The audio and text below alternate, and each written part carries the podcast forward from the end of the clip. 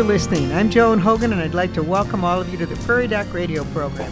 Rick Holm is with me. He's our Prairie Doc, and he's ready to answer any questions you might have of a medical nature. Dr. Holm's specialty is internal medicine. He's worked with the Avera Medical Group Brookings and has served as a clinical professor at the University of South Dakota Sanford School of Medicine. Good morning, Dr. Holm. Good morning, Joan Hogan. You know, I got to tell you this. I don't usually give out compliments easily, Oh. but you look better every week I see you. With, you really hair. do. You got more hair, and you still have the color from saline. You know, Oh, you're not white you. like so many of us are whiter than ghosts, but you really look good. It's Thank good to you. have you It's looking to- healthy, and I hope feeling healthy. I feel good. Oh, that's good. So it's it's nice to have. I mean, you know, I've got a fragile gut. That's all there Well- is to it. I live with it. That's okay. It's not a big deal. Um, you know, You got to be careful what you eat. uh, you know, and then some. And I also have a. Um, I have a. Uh, numb numb feet, peripheral neuropathy. So I was discussing that with my my surgeon, and he said, "Well, you know, it's the chemo that makes all the difference." And uh, I said, "You know, let's see, numb feet, alive." Let's Numb feet, numb alive. feet, alive. I think you know, or dead. I, think I'd rather do the numb feet than dead. And and it's been um, uh, an interesting deal. There was a radio interview at the Mayo Clinic radio station All right. where they interviewed uh, Dr. Truty, my surgeon, and he spoke to the fact that um, what no matter how they did the Whipple procedure, if they just go to Whipple and they did the procedure for pancreatic cancer, four to eight percent would die or would live, and all the rest would die. I Four they- to eight percent. Right, pancreatic cancer uh, was uh, did not have, and you know, for years that's what the, what it was, and that was the treatment, surgery, period. Uh, but now what they're doing is the chemotherapy and radiation, chemotherapy, radiation, and then the surgery. He says you get in there and you basically find a, a dead tumor, uh, and the the uh, you remove that tumor and and th- those people are living forever. If if you do have tumor uh, that's still alive, then the percentages go down, which was my case. But still, at the same time, the the the method of doing chemo and radiation before surgery has changed the prognosis of pancreatic cancer. So you're much better off than going in and having a live, active tumor and try to remove that. Instead, really destroy as best you can that tumor. Then, then it do the doesn't spread as easily. That's it right. makes sense, but Oh, you kill the a while to figure out. microscopic spread because that's Yeah. what was happening. All this microscopic uh, uh, spread, you know, hematolo- hematologic spread of, of cancer. So uh, uh, their um, their thinking is that uh, chemotherapy is the most important thing, and uh, the surgery is secondary.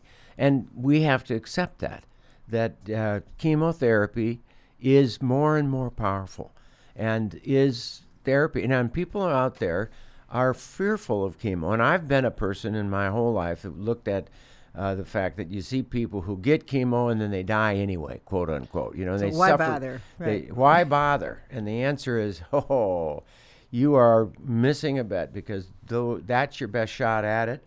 And uh, not only that, but if you can tolerate the chemo, uh, it gives you, if it doesn't cure you, it gives you years or at least uh, a significant amount of time uh, alive. So I, I'm happy to be alive, and I'm out two years and four months. Uh, and I get And the my normal sep- prognosis for pancreatic would have been maybe four to six months. That's it. that's right. Boy, that had to be scary when you first got that diagnosis. Well, I didn't have Oh, the, my no book wasn't done. you know, You had things to do. You I had read things a to little, do. little longer. I got that doggone book done. Yes. So that's one big goal in my life. Now I've got to write a novel. so You're working on that novel. You've been talking about that novel for a few years. I really think you better get off the I pot, better I all better get going. Okay, I've got an outline and um, and I'm reading a fabulous book by Jess Walters called uh, "Beautiful Ruins," and it's fabulous how he we weaves in and out uh, four different historical times, uh, and uh, you know it's just, it's just a really well done novel. And I kind of think the three novellas that I'm going to write, I might just weave them in together as they go. And the- into the- one. Right. The first novella, I've told you this, haven't I? You the first have, one but is not everyone has heard 1400s, the first medical school in Italy, and there's a love story. The second novella is Hugh Glass, and he is uh, saved by an Indian medicine woman in 1827 or 8, whatever that was. And then the third novella, I've kind of changed it. It's going to be a prairie doctor, 1930s, middle of the of the dirty 30s, and um, and uh, you know maybe couple years after that. So you go from the 1400s to the 1800s to the current time, or not quite current, but well, there's so many changes that happened, right? You know, in the 30s up through the World War II, huge medical changes that happened. You know, uh, the surgical advances that were unbelievable. Did they come about because of World War One? The surgical advances. Wa- World War One and Two. I, actually, the surgical advances that happened happened really uh, as a res- uh, response to war. And Civil War, by the way, was the big advance where all these people became doctors. They and many of them became doctors on the spot. I mean, they didn't, you know, they hadn't They gone really- to medical school, and, it, and there wasn't much to learn anyway. And they learned to cut off limbs, and they became surgeons because you learn to try to save limbs. And right after that, and they had anesthesia. So anesthesia during Civil War was a magical thing. What they didn't have was antisepsis. You know, they didn't have They didn't know how to keep it clean. Right. They didn't know about that. Yeah. You know, one could change that third that third story uh, from the Dirty Thirties to the Civil War because the Civil War is really a great time. Now these but stories have been in your head. Are any of them anywhere near being on paper? Are parts there's of them an on out. paper? They're on. They're on compute. There's there's a start of the first story, and there are outline of the three stories on computer at this point. so you got to start. I got to start. That's good. Yeah. Okay. Well, we have a start to the program talking about what Dr. Holm has been doing the past year or two, and we're happy what he's doing right now is staying healthy. We're going to take our first break. If you have any questions, why don't you give us a call at 692 1430? And keep in mind, if you're not right here in this area, add 605 before you call because we know you're listening from way out there, maybe in sunny Arizona. we, we try not to curse you out. But overall, just give us a call. We'll be back right after these words. Welcome back to Prairie Doc Radio. We know we should be answering your questions, but we haven't heard your call yet. And during the break, so give us a call. But uh, before we get to our first question, which we hope will come in soon, Bob is ready to write his own novella. He said, "How is." about the uh, the pirate doctor who is on the pirate ship?" And Rick, you had something to add to that. Oh, I mean, you've read the O'Brian series. no, I have not. Well, they made a movie, uh, Courageous uh, Captain's courageous. Or something like that. Yeah, yeah, yeah. And um, you know, it's a wonderful story of a captain of a of a big old 18 1700s uh, ship, and he found uh, he his best buddy.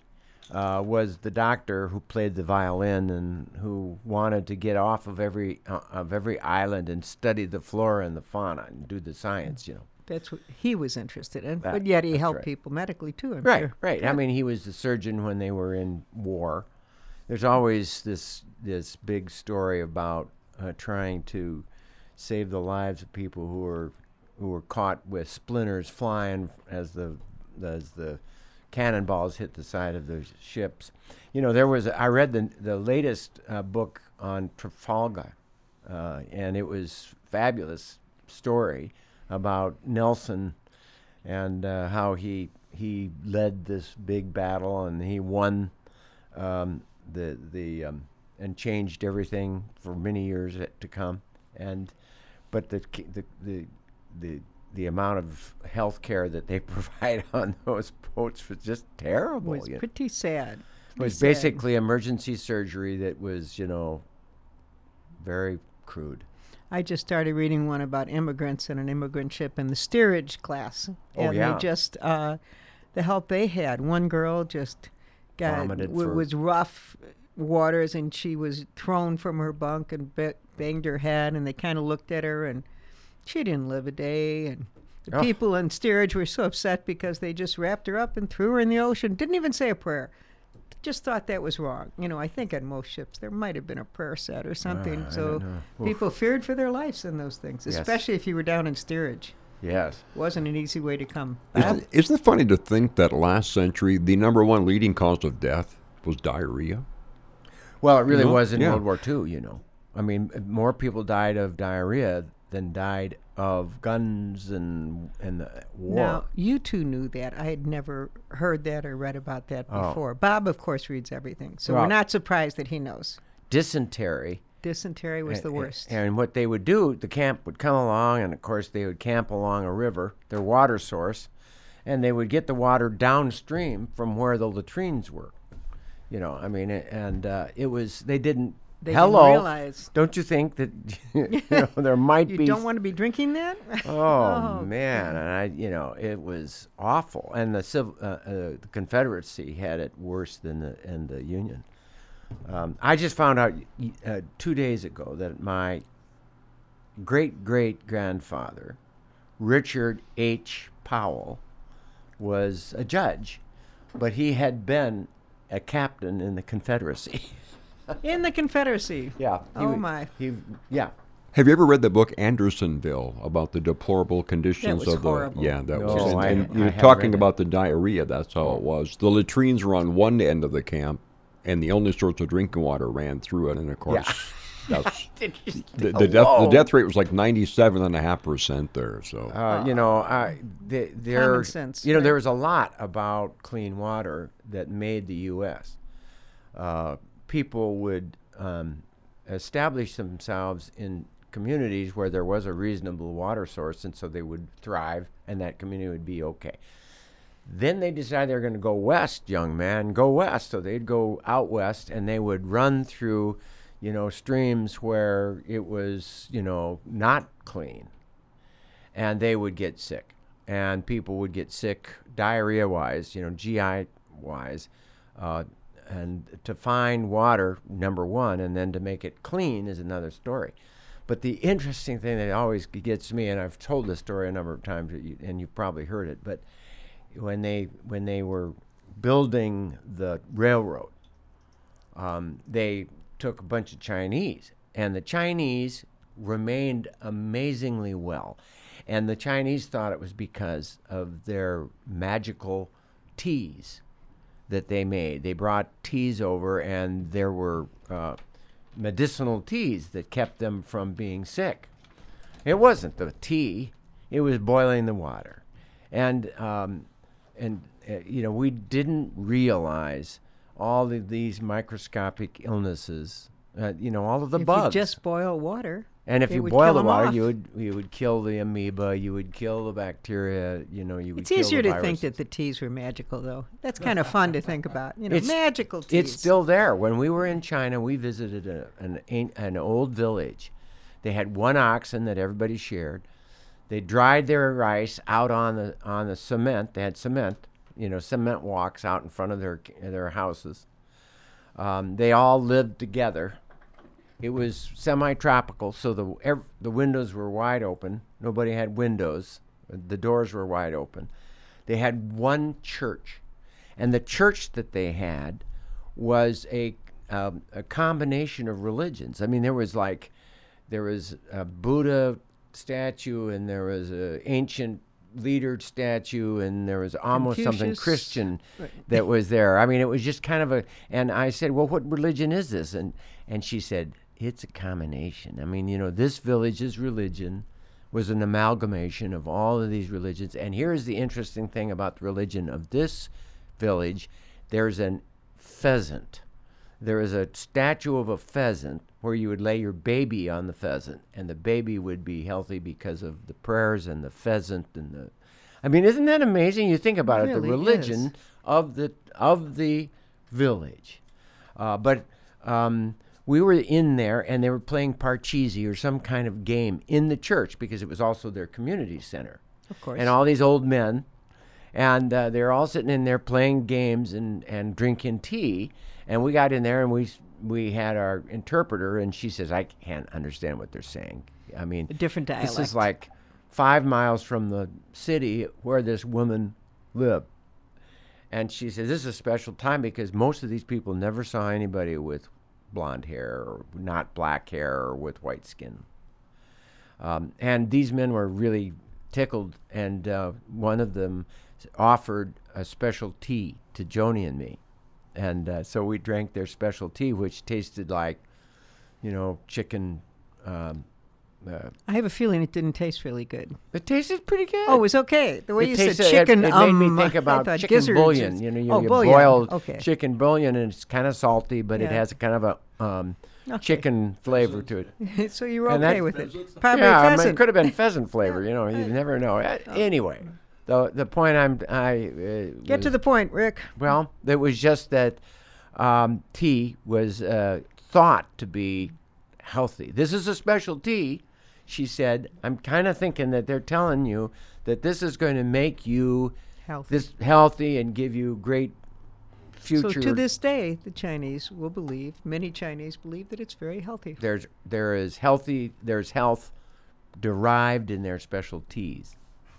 Very good. And it is- you did get to the point. It is the boiling that matters, not not the uh, not the Not the specialty, supplement. but boiling the water makes a big there it is. difference. Hey, we're due to take our uh, second break. we want to talk about the show what tomorrow we're going night, to do which is, is about talk about stroke. the show, but even more importantly, we did get a call. So we appreciate that call. We'll Thank get to your question right after these words. Welcome back to Prairie Doc Radio. We've heard some interesting stories from Dr. Holm and uh, the history of medicine and what's happened and the, the different things people believe. Like tea can be sacred and it can be uh, healthy as Right. well. Whether it's true or not, it made them feel healthy, so it probably was true. We said we're going to talk about tomorrow night's TV show, but before we do, I think we should answer the question of a woman who just called in, and she would like you to explain the signs of women's heart attack. Um, how a blood clot could get caught in the heart. So, two different things. So, how a blood clot could get caught in the heart, would that be tied into a woman's heart attack? oh, absolutely. Oh, all right. Then you tell us about it. You can tell I have no medical background. I'll just Well- read the questions. All right, let's let's let's talk. A blood clot within the heart can cause a stroke. It usually doesn't cause a heart attack. And a blood, the most common reason for a clot within the the chambers of the heart uh, to cause a stroke is atrial fibrillation or fibrillation or i- irregular rhythm, and the atrium is not emptying; it becomes kind of quivering, doesn't empty well, clot can form, and then um, it, once uh, it's in there, it kind of slips out through the valves and out to the heart or to the brain or anywhere else. Uh, if it's on the right side of the heart, it flips to the final filter, the lung. Uh, if it's on the left side of the heart, it can flip to the carotid arteries, to the to the arms and legs and kidneys and and. Uh, but if it goes to the brain, you know, you have a major stroke. That's a dangerous thing. So the But- reason that a blood clot would get caught in the heart is because of AFib. Then most commonly because Okay. of atrial fib. Now, it can also occur because of valve abnormalities, where the valve is sick or there's an infection on a valve. Uh, and then you have infected clots flipping to the brain. Okay, so neither one good. neither one of them good, and but and probably unrelated to her question because she's talking about a heart attack.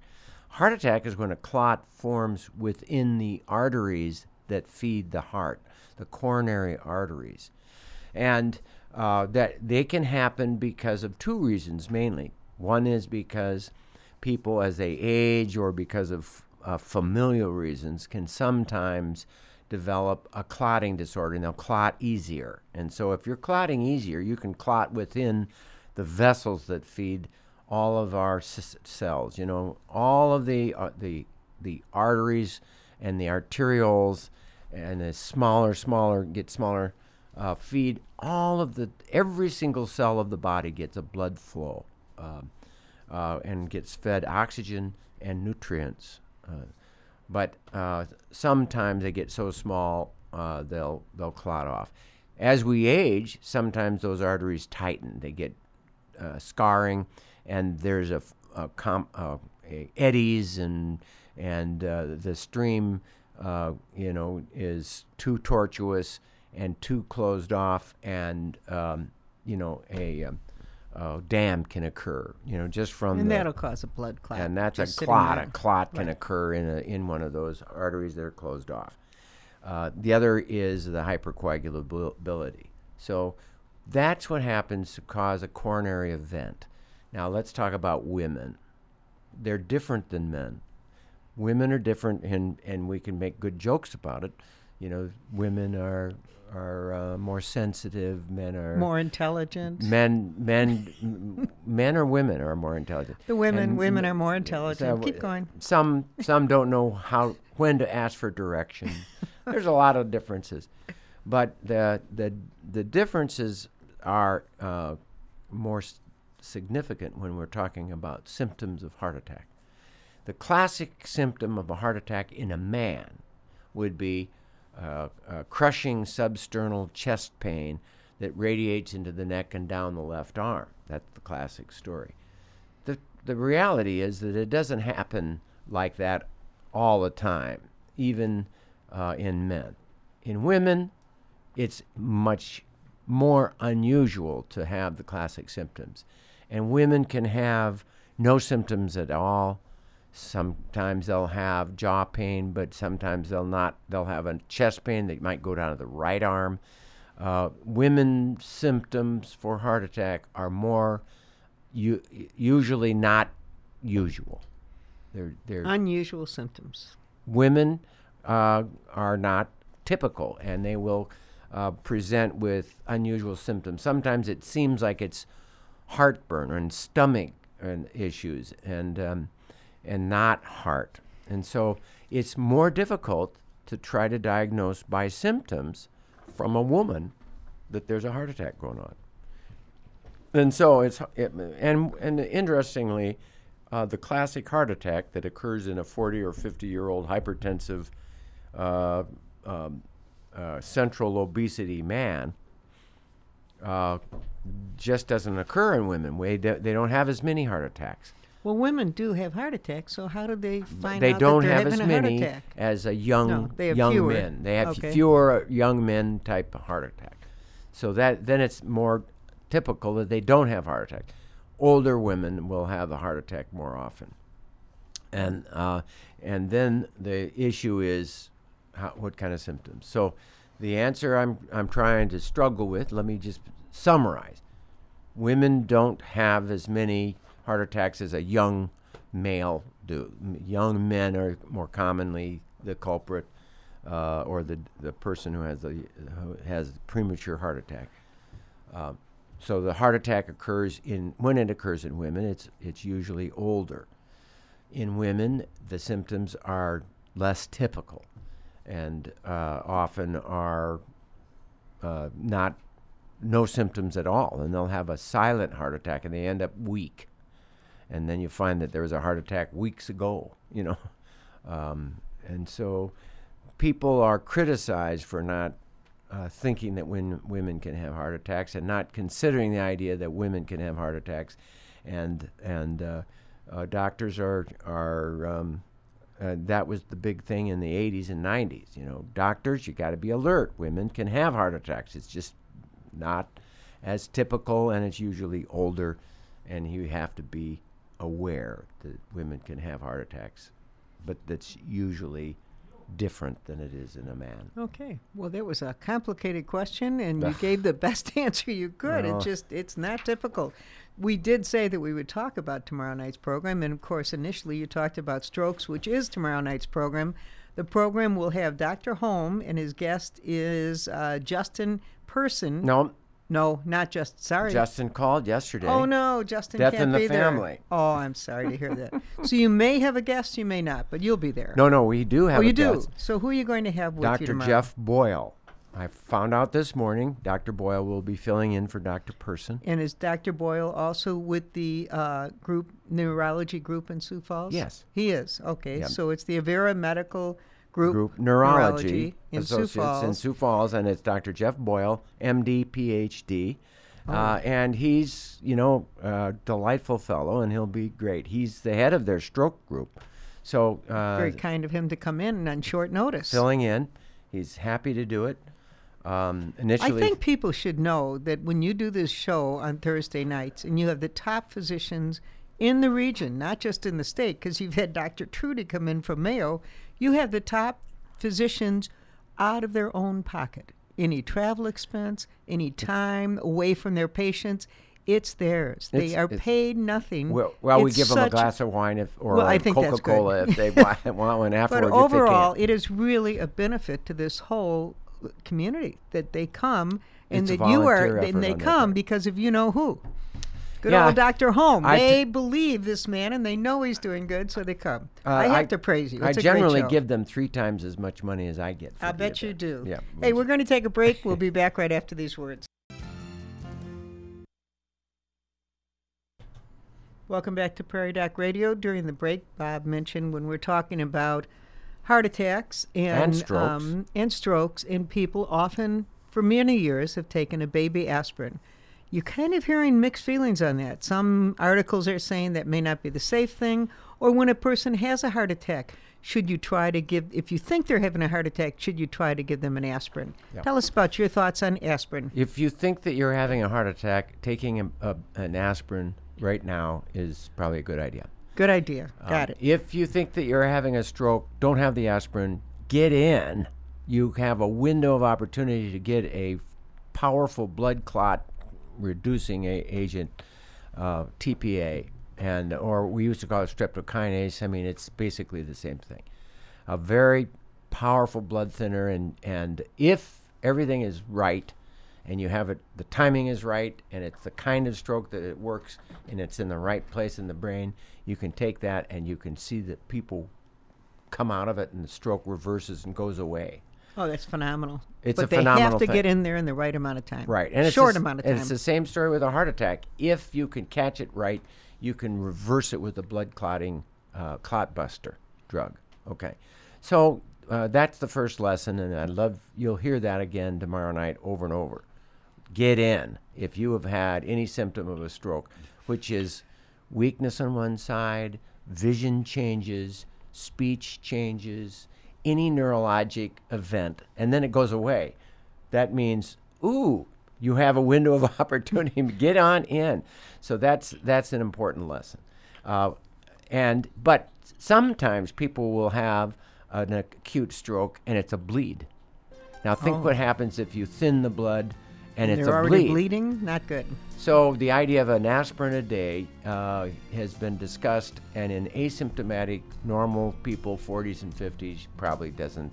The the risk is equal to the to the advantage. Uh, on the other hand, if you've had a stroke or you've had a TIA, uh, uh, aspirin is a very powerful and effective medication.